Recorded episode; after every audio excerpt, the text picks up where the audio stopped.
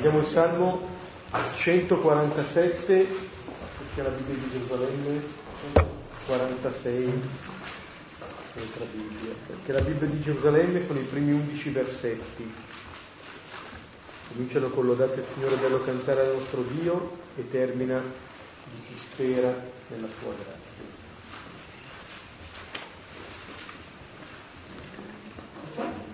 Vediamo due cori lentamente. Mi ripeti per favore.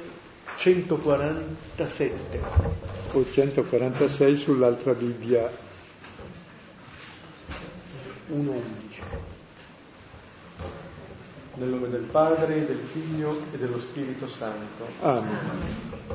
Alleluia. Lodate il Signore. È bello cantare al nostro Dio, dolce e lodarlo come a Lui conviene.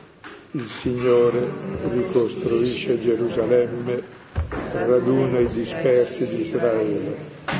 Risana i cuori affranti e fascia le loro ferite. Egli conta il numero delle stelle e chiama ciascuna per nome. Grande è il Signore onnipotente, la sua sapienza non ha confini. Il Signore sostiene gli umili, ma abbassa fino a terra gli ebbi. Cantate al Signore un canto di grazie, intonate sulla cetra inni al nostro Dio. Egli copre il cielo di nubi prepara la pioggia per la terra, fa germogliare l'erba sui monti. Provvede il cibo al bestiame, ai piccoli del corvo che gridano a lui. Non fa conto del vigore del cavallo, non apprezza l'agile corsa dell'uomo. Il Signore si compiace di chi lo teme, di chi spera nella sua grazia. Gloria al Padre, al Figlio e allo Spirito Santo.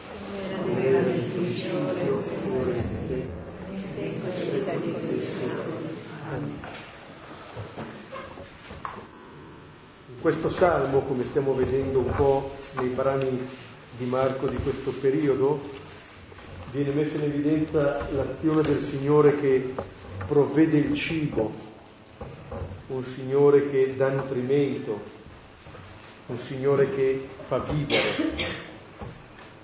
Sono tanti i modi con cui il Signore custodisce la nostra vita, tanti modi con cui il Signore ci nutre. Per esempio il salmista dice ricostruisce Gerusalemme, radune dispersi, risana i cuori affranti, fascia le ferite modi con cui il Signore appunto si prende cura della nostra vita, di ogni vita. E questo modo del Signore di prendersi cura è qualcosa che tutti possiamo comprendere. Quando si dice grande il Signore Onnipotente, la sua sapienza non ha confini. C'è una sapienza che ogni persona può comprendere. Questa cura nei confronti della vita, questo dare alimento alla vita, è qualcosa che ognuno può comprendere. E sembra che i favoriti nella comprensione siano coloro che eh, in un certo senso sono i più lontani, gli umili, i piccoli del corvo che gridano a lui e non tanto coloro che corrono agilmente oppure il cavallo. Come dice l'ultimo versetto che abbiamo pregato, il Signore si compiace di chi spera nella sua grazia. Come dire che il Signore viene accolto in maniera piena eh, da coloro che ricevono i suoi doni come tali, proprio come doni, come una grazia, qualcosa che ci viene incontro che siamo chiamati appunto ad accogliere e non tanto qualcosa che ci meritiamo. Questo salmo ci introduce al brano di oggi che è Marco 7 24, 30.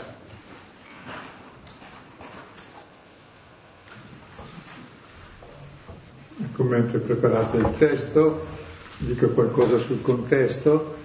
Siamo nella sezione dei pani, pane vuol dire la vita, che comincia praticamente quando dopo aver risuscitato la bambina dice datele da mangiare, poi c'è la missione dove non bisogna portare il pane, perché il pane è un'altra cosa, e poi dopo la missione c'è subito il dono del pane.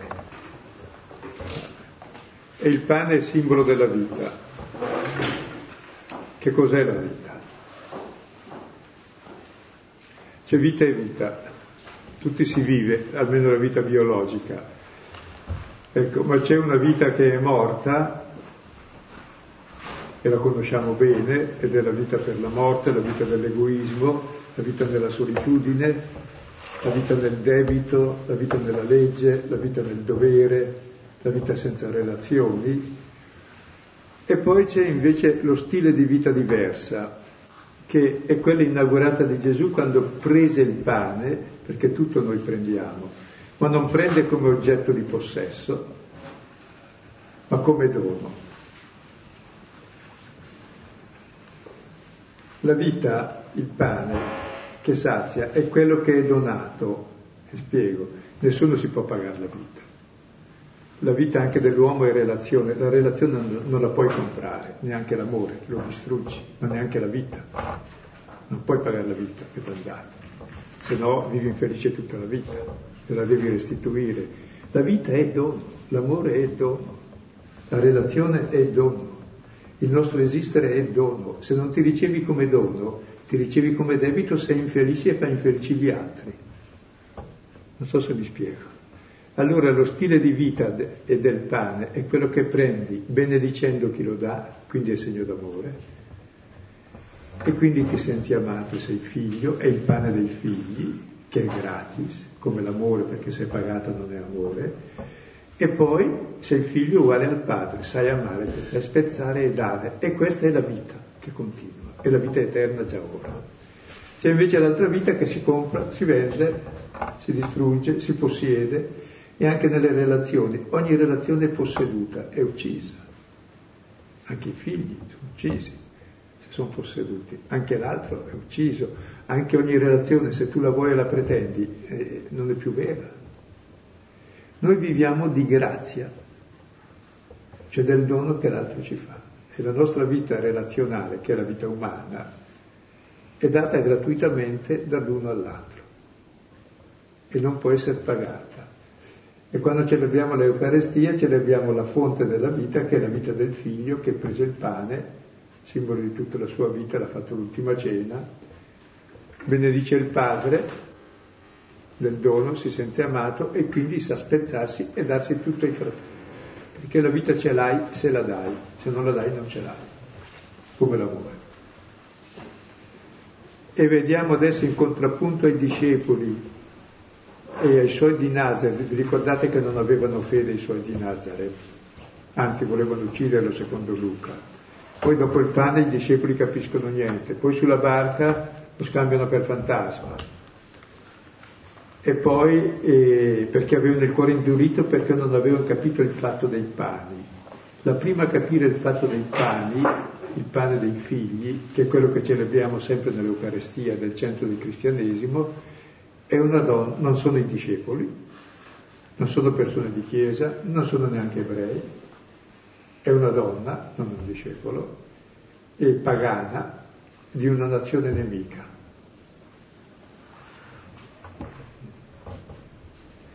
Per dire semplicemente una cosa, che il pane, cioè la vita, cioè l'amore, è dato non a chi accampa diritti, ma a chi non ha nessun diritto. Chi ha diritto, l'altro è in debito, ma quello non è amore. Leggiamo il testo, Marco 7, 24, 30.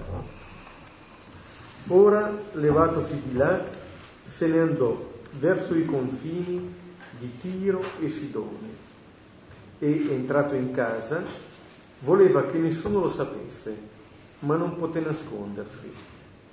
Ora subito, udito di lui, una donna, la cui figlia aveva uno spirito immondo, venne e si prostrò ai suoi piedi.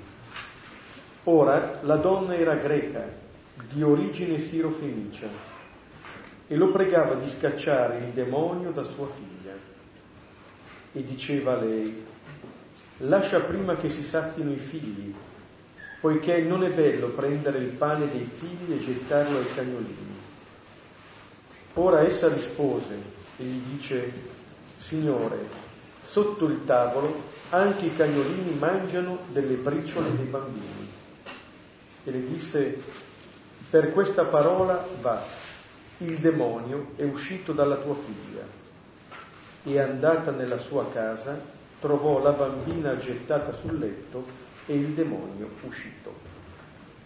Il testo comincia con la parola casa, termina con la parola casa, la casa è il luogo delle relazioni ed è il luogo dove si vive o il pane dei figli, la vita, oppure il pane del debito e tutti gli squilibri che ci sono nel debito, cioè le relazioni di morte. Cioè è nella casa, nelle relazioni più strette che si gioca o la vita o la morte cioè o il possesso o il dono. E allora vediamo il testo. Versetto 24.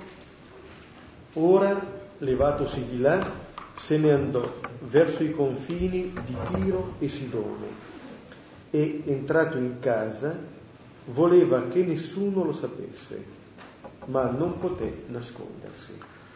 Si leva di là dove si trovava si trovava dove aveva discusso con i suoi discepoli e dopo aver affrontato la discussione con i farisei sulle, sulle norme rituali, su che cosa è puro, su che cosa è impuro.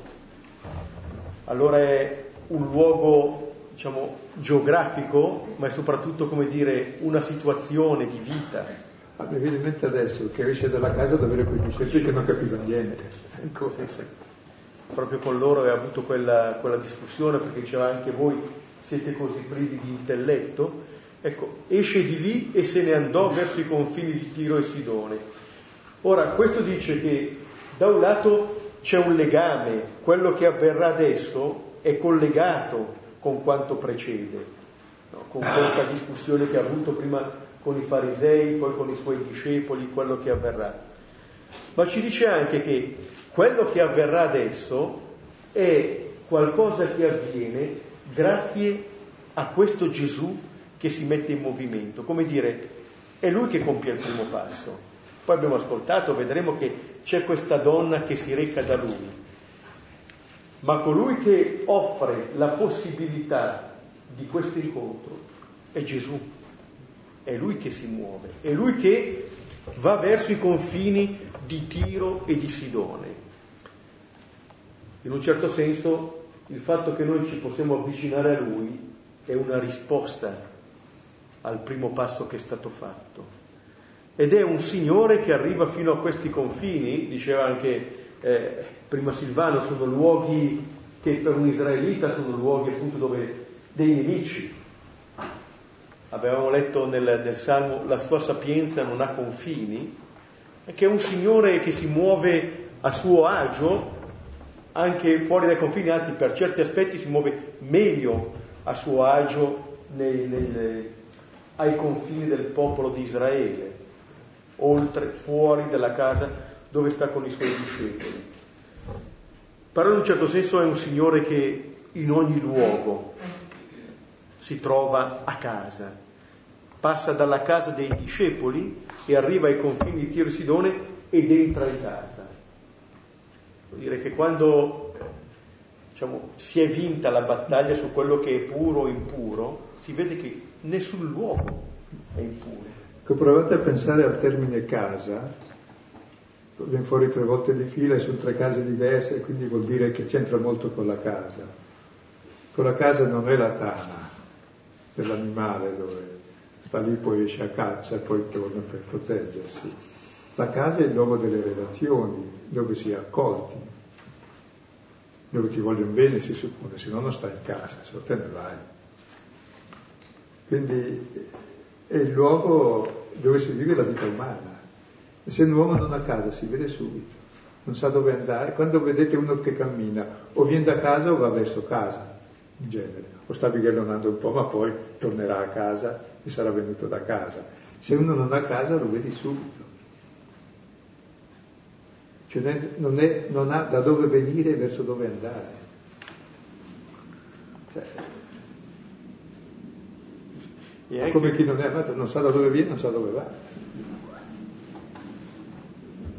Dall'altra parte appunto c'è questo Gesù che anche lì un po' si radica, il fatto che si dice voleva che nessuno lo sapesse, come dire, non va in terra pagana come Tiro Sidone per fare chissà quali cose. Per stare in casa. Ma per stare in casa. Dove è accolta, sì. Cioè, c'è come una non va per compiere chissà quali cose, ma proprio all'interno della casa avvengono le grandi cose. Tra l'altro passa dalla casa dei discepoli dove non comprendono nulla, nemmeno loro, come i farisei, e il fatto che esca da questa casa, che ci sia per certi aspetti un rifiuto, un'incomprensione, non chiude Gesù, anzi apre a qualcosa di nuovo apre a un incontro nuovo. Ancora sulla parola casa, e ognuno sta di casa dove è amato. La prima domanda che ha fatto Dio ad Adamo, dove sei? Vuol dire che non era più al suo posto, la sua casa, che il posto dell'uomo è Dio, lui ci ama e noi siamo di casa in lui, dimoriamo in lui. E ognuno è ospite dell'altro, davvero, ognuno è casa dell'altro. Cioè viviamo appunto perché c'è chi ci accoglie fin da piccoli. E ogni volta che siamo accolti è la nostra casa che cresce fino a abbracciare tutto. No? Il mondo ma è un mondo di relazioni libere e questa casa poi è Dio, è semplicemente l'amore, dove c'è il pane dei figli, dove si può vivere da fratelli.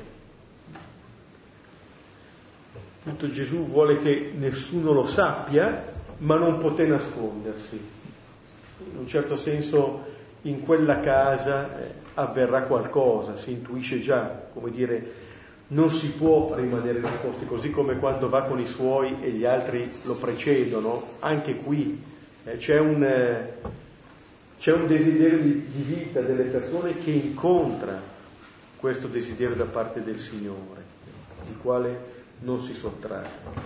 Ed è bello, voleva nascondersi, nessuno si sapesse e capita il contrario perché c'è davvero nella casa un segreto che tutti dovrebbero scoprire, che è il segreto di essere accolti e di accogliere.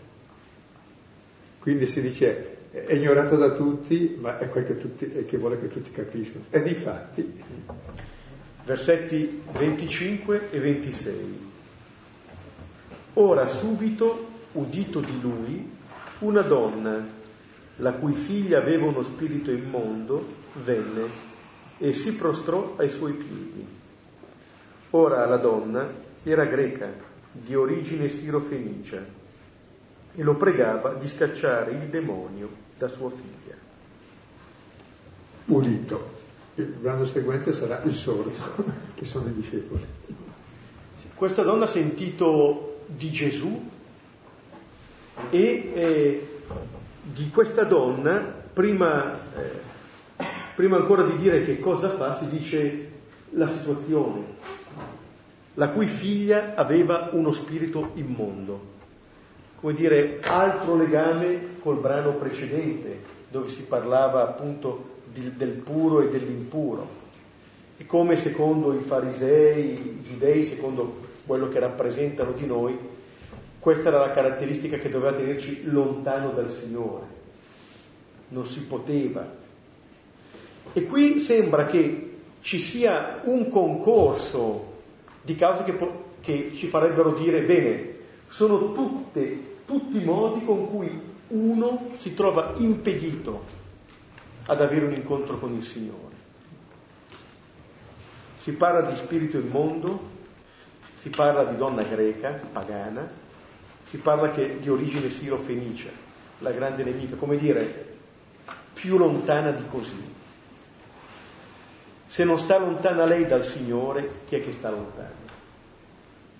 Apparentemente questo è il ragionamento, E lui va a provocarla proprio lì nella sua terra.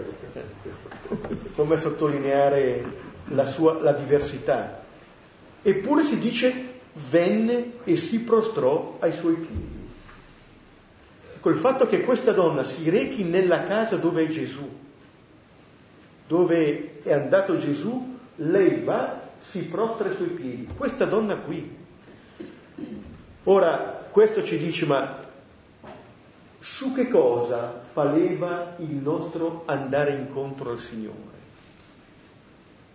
Che cosa ci può spingere verso di Lui? Che cosa fa nascere un legame con Lui, una relazione con Lui? Su che cosa fa leva questa donna per andare da Gesù? Non è discepolo, non è giudea. È a contatto nella sua casa con lo spirito immondo. Vuol dire, passa da una casa dove c'è lo spirito immondo a una casa dove c'è il Signore. Come dire, sembra proprio agli antipodi. Allora, che cos'è che giustifica questo incontro? In un certo senso... Eh, Scusate che poi è l'unico in tutto il Vangelo di questo tipo. Sì, sì, sì. Finora. Cioè, quello che sembrerebbe tenerlo, dover tenere lontano questa donna è ciò che spinge questa donna dal Signore. Ora potremmo dire, ma che cos'è che mi può fare andare davanti al Signore? La mia distanza il mio non meritarlo, perché l'amore non va meritato, se lo meriti è meretrice, la pura grazia. Come dire che una situazione che è sua, in un senso, che anche della figlia nell'altro senso, concorre qui a questo incontro. E in un certo senso questa donna è la prima che coglie il senso della, eh, della presenza di Gesù e come fare per andare da Gesù, mentre finora si è visto che cosa si doveva fare per un incontro con il Signore, quindi purificare di qua, purificare di là, le mani fino al polso, eccetera. Ma in un certo senso, e lo diceva Gesù, sono nostre tradizioni. Questa donna sorprende, avrà sorpreso le persone attorno a Gesù. È interessante che abbia udito, vuol dire che ha udito di Gesù, se no andava da un altro. E probabilmente ciò che ha udito di, di Gesù le ha fatto capire qualcosa di più di quel che hanno capito i discepoli. Ha capito che lui è grazia. Non è molto dissimile da quello che abbiamo visto al capitolo quinto con l'emorroissa, esatto. anche lei che vive la propria situazione di impurità e in forza di quella situazione avviene l'incontro. Cioè invece di essere, di vivere la propria impurità come ciò che separa, vive il proprio limite, la propria vita che se ne va, come luogo di incontro con il Signore. Queste persone vanno dal Signore perché desiderano la vita. Poter andare dal Signore perché si desidera vivere. Vengo a casa tua perché voglio vivere. È la mia sete di vita che mi spinge da te. Per vivere semplicemente essere accolti gratuitamente. Infatti, che non è sul titolo, in casa. Poi tra l'altro vedremo cosa è bene in questo brano, è che il miracolo non lo fa Gesù, è l'unico miracolo a distanza, quindi che può venire ancora, e lo fa la parola della donna. Quindi è sorprendente questo testo. E questa donna appunto che è pagana, eccetera, lo pregava lo pregava di scacciare il demonio da sua figlia. Come dire, va da Gesù perché sua figlia possa vivere pienamente, perché se ne vada quel demonio che le impedisce una vita piena. E per questo prega Gesù. Cioè da quello che ha udito di lui, questa donna si è resa conto che quella persona, quel Gesù, le può regalare vita le può donare vita. E con questo appunto si reca da Gesù. Versetto 27, e diceva a lei, lascia prima che si sazino i figli, poiché non è bello prendere il pane dei figli e gettarlo ai cagnolini.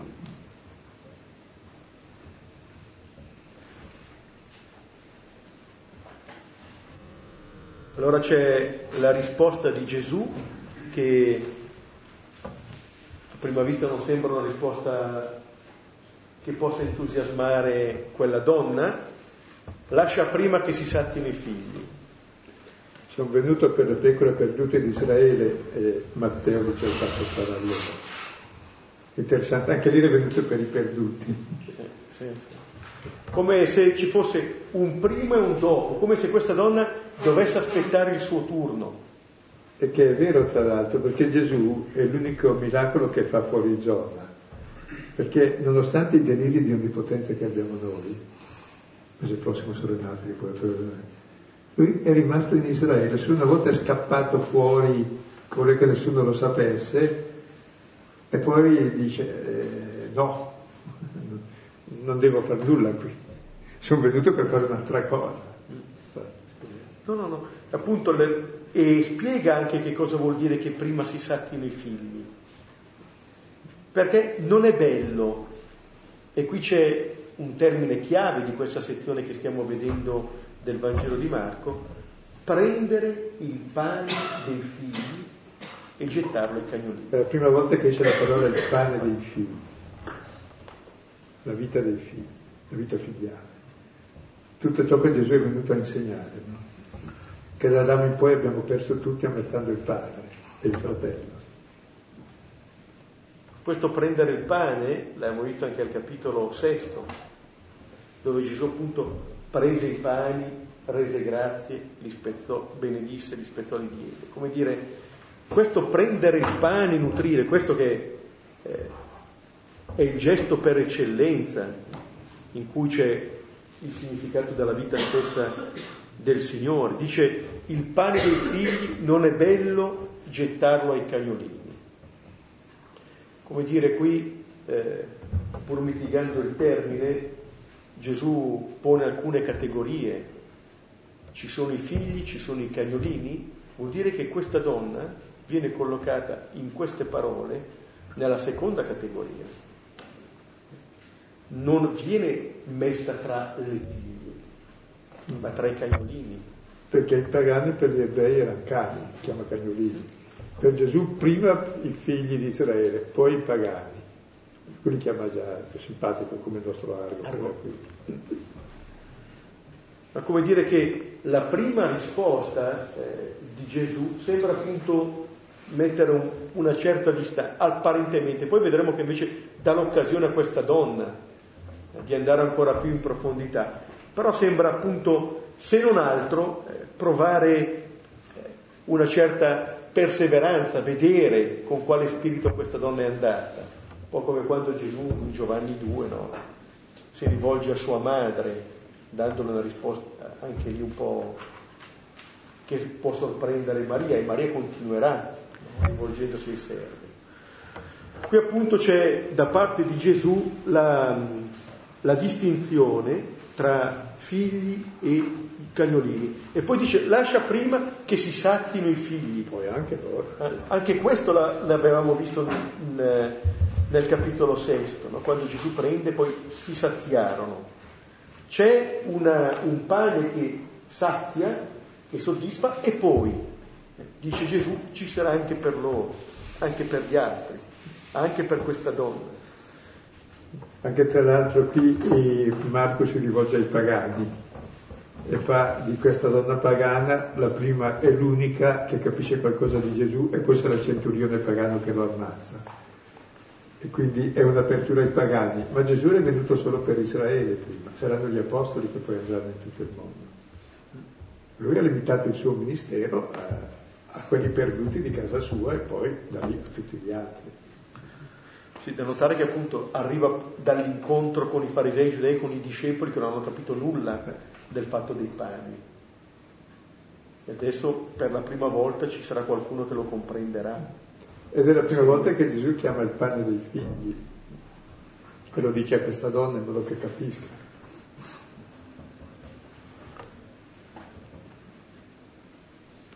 Vediamo il versetto 28. Sì. Ora essa rispose e gli dice, Signore, sotto il tavolo anche i cagnolini mangiano delle briciole dei bambini.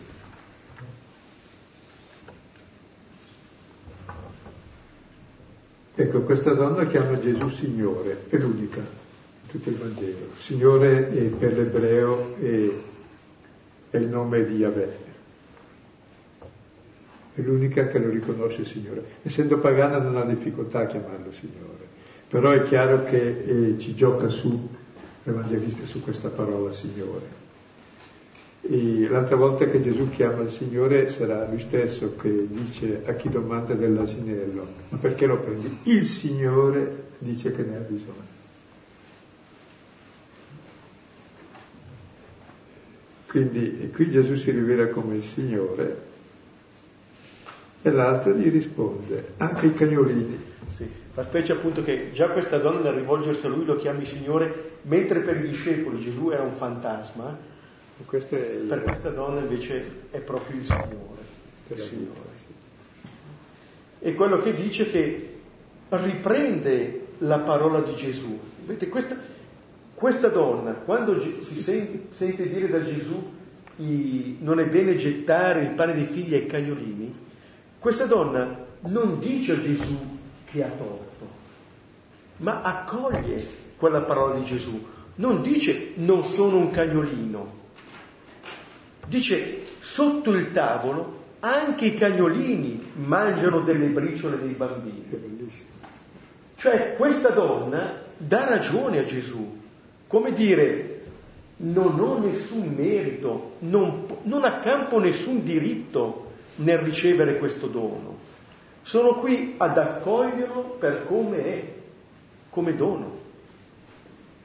In questo mostra di capire che è davvero il pane dei figli. Esatto, proprio in quanto sei cagnolino è il pane dei figli, cioè è gratuito. Se no non è il pane dei figli, è pane pagato, a caro prezzo. Con tutto il bene che ti voglio mi fai così. Come dire, l'esperienza della gratuità, di accogliere qualcosa che viene donato. Questa è l'esperienza, penso, decisiva della nostra umanità Vorrei che comprendessimo un po' questo, perché viviamo sempre nella logica del produrre, del fare, comprare, vendere, meritare, meritocrazia, tutte cose anche giuste in qualche parte. Ma la vita non è così. La vita c'è perché è gratuita, perché è grazia, perché è bella, perché è dono. Siamo davvero ospiti l'uno dell'altro, ospiti anche della terra. Non possediamo la relazione se no la, la uccidi, non possiedi l'altro. Viviamo di grazia, allora è una grazia, se no è una disgrazia vivere. Ed è bello così perché Dio vive di grazia. Il padre vive dell'amore del figlio, il figlio dell'amore del padre, e l'amore è la vita di tutti e due. E nessuno è se stesso per se stesso, è se stesso per l'altro. Mi ha colpito nell'introduzione che ha fatto il brano del brano Silvano, quando ha detto che ciò che sazia è ciò che è donato. E questo è molto vero, cioè, è questa l'esperienza decisiva. Veramente quello che sazia è ciò che viene donato. E mi viene in mente proprio nella, quando Luca narra la parabola del padre misericordioso dei due figli, dove il figlio minore voleva prendere delle carrube ma nessuno gliene dava. E uno potrebbe dire, ma prenditele. Un po' d'affetto no. ci vuole anche nelle carrube. Quello che ti sazia è il fatto che c'è qualcuno che ti dà da mangiare. Quello che ti sazia è la relazione che hai con quel qualcuno. Se no diventa la bulimia e l'anorressia. Allora veramente ciò che sazia è ciò che viene donato. Ma allora ciò che sazia non è nemmeno il dono, è, il don- è la relazione col donatore. Eh, scusa, per esempio, quando si mangia a tavola insieme, per questo è importante, realmente nel cibo c'è la vita dei genitori, la vita, il sudore, la fatica, l'amore, e in ogni briciola c'è la vita, e più piccola è, è, la briciola, Più grande è il segno per chi capisce l'amore. Mi metto in un'immagine di Köder che eh, illustra il, il re Davide, il re, c'è la mano del Signore e nella mano del Signore c'è il volto del Signore. Come dire che nel dono che ti viene fatto tu scorgi il donatore, perché se non scorgi il donatore non riesci a comprendere quello che è il dono. Se uno dona una cosa in realtà dona se stesso, quello è il segno. Se noi siamo feticisti, ci interessa il dono, invece no, il dono è segno del donatore e quello è il valore. La differenza, non so, che c'è tra un anello che ti compri e quello che ti ha regalato è infinita. Quello regalato è presente chi te l'ha regalato. Per certi effetti è come se questa donna, riconoscendo la gratuità di questo dono, la gratuità del pane, diventa figlia. Diventa figlia. In questo mostra... Come cagliolino diventa figlia. Sì. Impariamo dai cagliolini, sono bravi, sempre detto io. ha una devozione particolare per questo brano. Eh. Anche per San Rocco perché c'è il cane. sì. Ma come dire che in questo le parole di Gesù che sembravano un ostacolo diventano invece un ponte, permettono a questa donna di compiere questo salto, di entrare appunto nella logica dei figli, dire, che accoglie in piena gratuità questo dono del pane. E il fatto che dica anche qui, Gesù ha detto non è bello prendere il pane dei figli gettare cagnolini, le dice mangiano delle briciole, non dice il pane, mangiano delle briciole. Bastano quelle. Eh. Non solo non accampa meriti, ma non pretende nemmeno che le venga dato il pane, basta le briciole. Di quel pane lì lei ha capito che già le briciole bastano, riempiono, saziano, Vorrei fermarmi sul concetto di briciola, prova a dire qualcosa, che è importante. Vai. Eh? No, perché gesti grandi d'amore siamo capaci anche di farli tutti, almeno conservare un po' la faccia, se no siamo biechi. Ma sono le cose minime che significano il vero amore, le briciole. No? È la delicatezza dell'amore che coglie le briciole, l'altro va bene. Cose grosse per forza si fanno, se no che figura si fa? I biechi egoisti. Cioè proprio l'amore è nelle briciole, per quello dice cogliete le briciole, i frammenti del pane, dice Giovanni. Perché realmente ogni frammento piccolo di amore, insomma, c'è dentro chi ama. E più è piccolo, più è grande l'amore. Perché se è grande il pane che ti dà, ti innamori del pane. Se è piccolo vuol dire che c'è sotto qualcosa di più profondo. Anche nei gesti minimi sì. c'è più profondità. Mi mente ascoltando questo un, un, esempio che Primo Levi mette nel, nel, libro Se questo è un uomo di un certo Lorenzo, un operaio italiano che per, per, un periodo di tempo gli porta parte della sua razione, gli spedisce delle cartoline, gli dà una maglia e dice che proprio grazie a questa persona in questi gesti, che sono gesti briciole, dice, gli è accaduto di non dimenticare di essere un uomo. Come dire, in questa gratuità, giocata nelle piccole cose. Perché in un certo senso ora siamo in grado di giocarla anche nelle piccole cose, oppure eh, non saremo capaci nemmeno di giocarla in chissà quali, in quali grandi cose, ma dall'altra parte, in un certo senso, ci è data la possibilità di vivere questo nelle piccole cose, nelle briciole. E mi viene in mente un po' anche come qui si dice le briciole del pane, non è diverso dall'emorroissa che tocca il lembo del mantello. Basta quello, c'è tutto lì. C'è un atteggiamento allora che, eh, che manifesta la fede in questo pane che può essere espresso nel toccare il lembo o nell'accogliere queste briciole.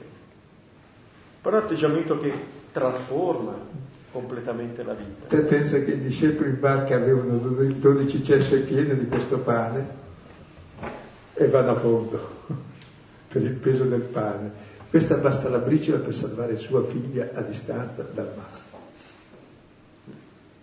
che è l'origine di ogni male. In questo si mostra dire, la fede di questa donna e, ed è una fede appunto che viene eh, manifestata da, da una donna pagana, come poi... E vorrei aggiungere anche una cosa, che il potere grosso del pane non è quello di fare miracoli, è quello di liberarci dallo spirito del male, dal vero demonio che abbiamo tutti, cioè dall'egoismo. Cioè la vera guarigione dal male la fa il pane, cioè questo pane, l'amore, le briciole. Non a caso questo è un esorcismo. Cioè scaccia fuori il male dall'origine del male dall'uomo, la fiducia nell'amore e nel pane. Ti fa riconoscere Dio, ti fa riconoscere di essere figlio e di essere amato. E ti fa riconoscere il fratello. Appunto questa, questa donna entra in piena comunione con il Signore in questo modo, vuol dire senza accampare meriti, non accampa diritti, è il modo con cui dovremmo accostarci alla, alla comunione, ma questo ci fa vedere come vive dell'Eucaristia. Sta vivendo del dono questa donna qui. Ma anche agli altri con gratitudine, non con possesso. Non. Vediamo gli ultimi due versetti. E le disse, per questa parola va, il demonio è uscito dalla tua figlia. E andata nella sua casa, trovò la bambina gettata sul letto e il demonio uscito. Quindi non è Gesù che la guarisce, ma per questa parola. parola. Questa parola che hai detto tu, che è la stessa che ho detto anch'io per sé. Sì, sì. Hanno la stessa parola. Si ritrovano appunto in, que- in questo mostrano Gesù e questa donna appunto, questa donna è la prima che ha colto il segno del pane, il gesto del pane, cosa vuol dire, cosa ha voluto dire Gesù con quel gesto. Quello che finora non è stato ancora colto all'interno della cerchia dei suoi e delle altre persone, viene adesso colto da questa donna che è in piena sintonia, come dire, eh, è un Signore che piazza, in un certo senso è quello che coglie dove eh, questo pane porta frutto, dove viene davvero accolto. In questo caso appunto da questa donna, che mostra così la sua fede. Se, se, se si deve parlare di un miracolo qui, è la fede di questa donna. Ecco, qui adesso parliamo del vero miracolo un momento. Cioè, qui aggiunge Matteo, e Gesù si meravigliò di questa fede, disse non trovai tanta fede. Noi vediamo nel capitolo sesto Gesù che si meraviglia di non trovare fede presso i suoi. Qui si meraviglia perché la trova coi pagani. Comunque eh, per Dio stesso la fede nostra è una meraviglia perché Dio può far tutto tranne una cosa, che noi lo accogliamo della nostra fiducia in Lui, del nostro amore verso di Lui. Perché Dio amore ha bisogno di essere amato anche Lui. E questa è una meraviglia, dice, oh che roba, guarda che bello, mi ha accolto questa donna, mi ha capito. E qui suoi dice, ma che roba, non ho capito i miei. Cioè, se c'è la fede si meraviglia perché dice, oh che bello che c'è, se non c'è dice, ma con tutto quel che ho fatto cosa devo fare ancora? Perché ci sia la fede. Cioè vuol dire che la nostra fede è un atto libero, assoluto, che non può fare Dio e solo noi abbiamo questo potere di accoglierlo, che la fede è accogliere come pane di vita, come grazia, come dono. È come l'essere entrato appunto in questa relazione col Signore che appunto la fede permette eh, come frutto appunto da questa vita, il demonio che è uscito da, da tua figlia, e mi fa quasi pensare che allora il demonio nella figlia c'era per causa della madre, perché il demonio è sempre qualcosa di relazionale, penso. Cioè adesso non è più la sua figlia, la sua figlia, la sua figlia che c'è il demonio, ma la bambi- trovò la bambina gettata. gettata sul letto. Così come prima si diceva mangiano delle briciole dei bambini, diceva questa donna, adesso troverà davvero la sua bambina che è gettata sul letto. Prima si parlava del pane dei figli e di gettarlo ai cagnolini, adesso è questa bambina gettata sul letto, come dire che questa bambina che sta vivendo è il pane. Il senso del pane è la vita dei figli che i figli vivano. Che non è più sua figlia, ma è se stessa.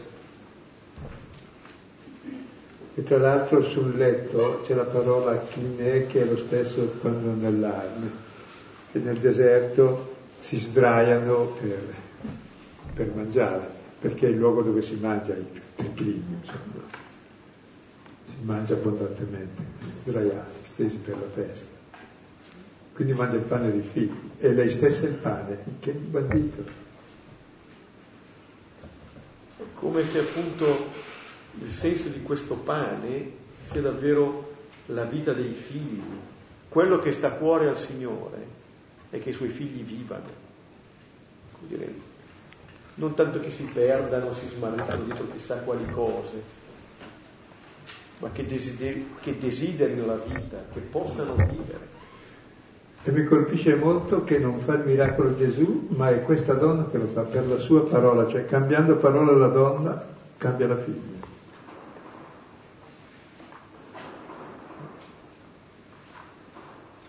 Dice qualcosa anche questo.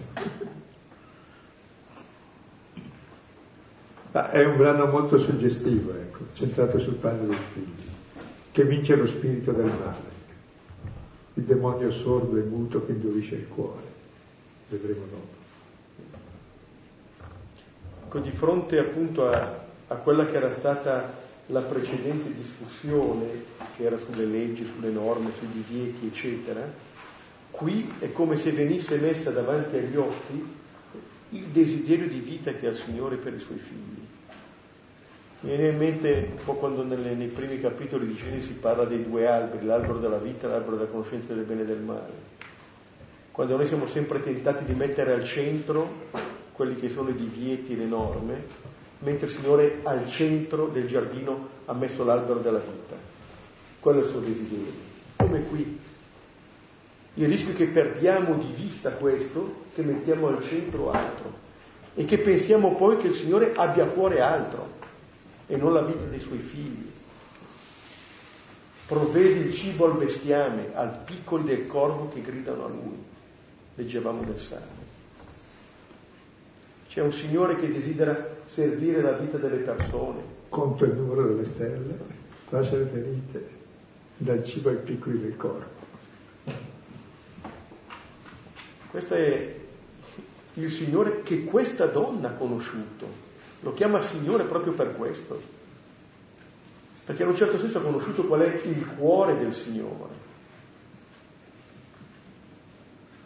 C'è un incontro pieno tra lei e questo Signore, un incontro che ai suoi, perché per i suoi è ancora di là da venire. Ci fermiamo qui, rivediamo il testo e condividiamo ciò che ci ha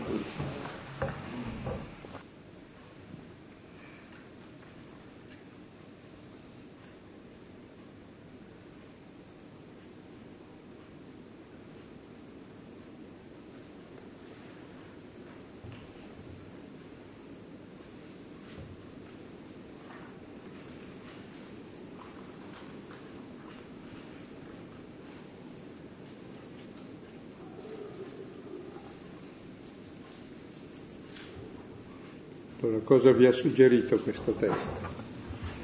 Cosa vi ha mosso dentro?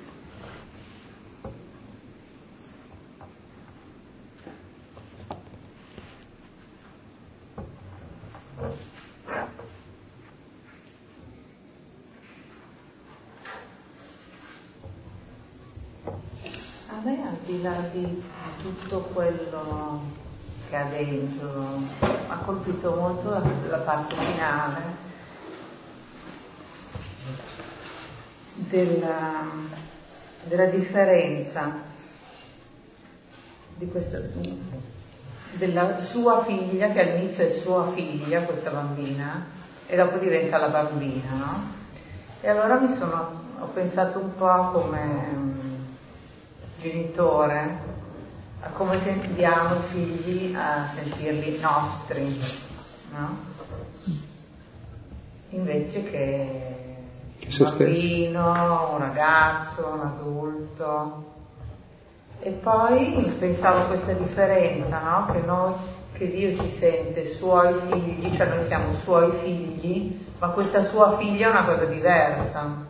Cioè mi ha, mi ha incuriosito questa interpretazione. Ah, scusa, tra l'altro eh, Gesù non dice pane dei figli, dice pane dei generati. Ah, eh. Cioè, genito sarebbe. Figlio è un'altra parola anche figlia. Per cui qui la, la, la sua figlia è diverso. Sì, diverso sua figlia è diversa dal, figlio, dal padre dei figli. Figli dei geniti, maschile o femminile, è neutro. Sì, mi ha colpito questo senso di proprietà, ecco, questo, mm. questo egoismo. Cioè è vero che ti hanno dato la vita e la vita è tua, cioè, non, sono, non sono loro.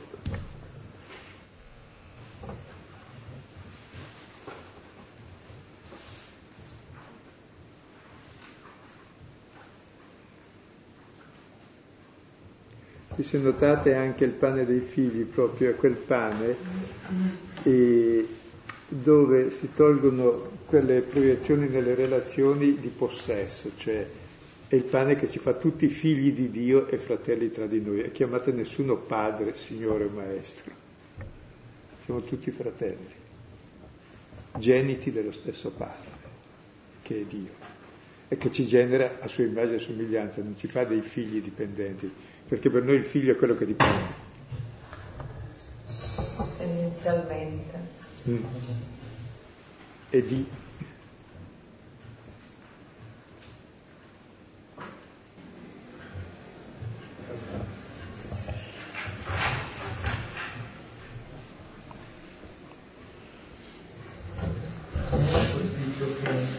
Eh, sembra che per seguire il Signore bisogna anche custodirsi un po' come, cioè le briciole le prendiamo se siamo attenti a queste briciole.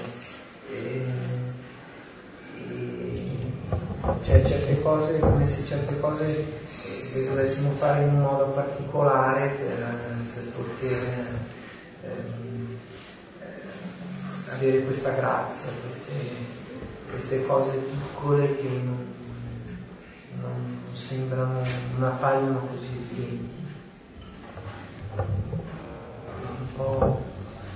sembra un po' come, come il fatto che ci può portare nella direzione dell'albero dei divieti, come diceva. Esatto, bisogna stare attento anche a dei farisei che tutte le cose piccole trascurano e lasciano passare gli elefanti. Queste briciole sono il vero elefante, che nel dono c'è il donatore.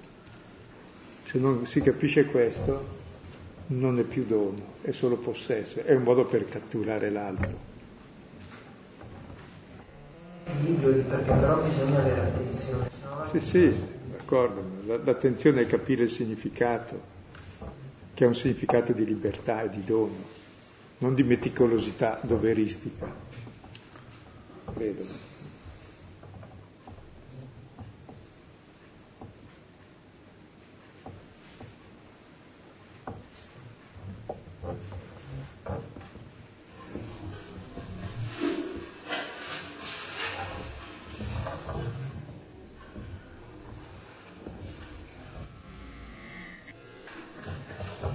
Mi colpisce abbastanza la situazione della donna, è una situazione di, mi sembra di una persona che eh, è spogliata un po' di tutto, perché per essere una straniera che quindi non ha nessuna possibilità di accampare appunto meriti di fronte al Signore, ma anche per il fatto di essere madre di una figlia che, che vive una situazione disperata, quindi con quel senso di impotenza che un genitore può avere quando un figlio è, è malato e, quindi ha, ha, perso probabilmente ogni possibilità veramente di sentirsi utile, di sentirsi in qualche modo eh, si è un po' liberata di tante pretese che possiamo accampare. Potesse accorto non è che in ogni relazione è con Dio e con gli altri o lasciamo perdere tutte le pretese o è falsa la relazione, è indemoniata. No? È, è la condizione umana. Si vive di ciò che è grazia, se no è una disgrazia.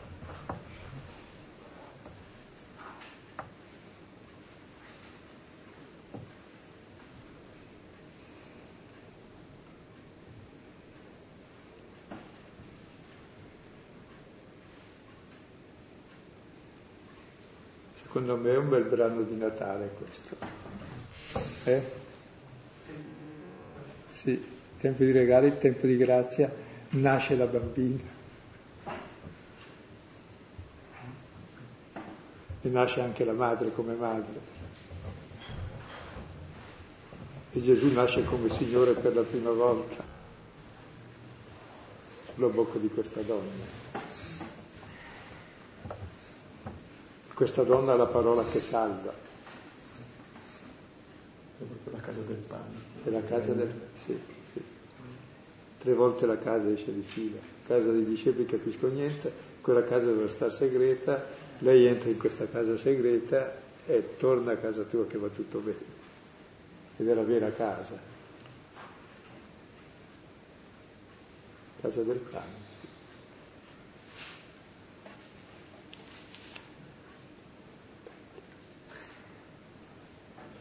Adesso capite perché prima di fare la comunione diciamo non sono degno. Se tu fossi degno non vai a fare la comunione col Signore, vai a prendere lo stipendio dei tuoi meriti, non il suo amore. Così prima di celebrare l'Eucarestia, per celebrare degnamente, c'è qualche prete devoto che dice per celebrare meno indegnamente, perché vorrebbe essere un po' degno come reo confesso, e confesso, non confesso che non ha capito cosa va a prendere.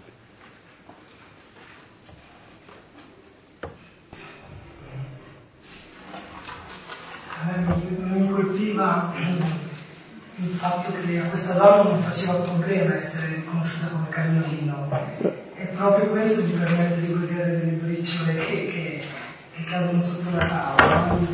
Mi veniva a pensare come invece appunto il nostro pretendere di essere qualcos'altro ci porta a volte all'impossibilità di godere, come dicevi, delle cose piccole. Cioè, circa le cose piccole, sai che è il miracolo più grosso che ci sia? Perché quelli che i due esorcismi che ha fatto Gesù finora sono stati faticosissimi e il successivo ancora peggio morirà e risorgerà quello che è. Qui all'istante, per la parola di questa donna, oh, è il miracolo più sublime perché poi lo spirito del male è l'origine del male, vinto totalmente dalla parola di questa donna all'istante e a distanza, per dare l'idea di che è, è, è un brano spettacolare, eh? proprio per noi che ascoltiamo. Poi ci sarà il miracolo del sordomuto, appunto, che non riusciamo a dire questa parola sul pane, siamo noi, siamo discepoli.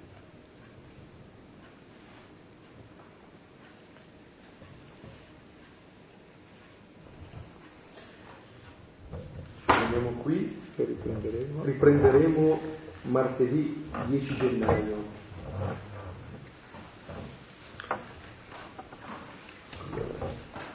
Concludiamo con la preghiera di Gesù, la preghiera dei figli. Padre nostro che sei nei cieli, sia santificato il tuo nome. Venga il tuo regno, sia fatta la tua volontà, come in cielo così in terra. Dacci oggi il nostro pane quotidiano e rimetti a noi i nostri debiti, come noi rimettiamo ai nostri debitori. E non ci indurre nella tentazione, ma liberaci dal male. Nel nome del Padre, del Figlio e dello Spirito Santo. Buonanotte, buon Natale.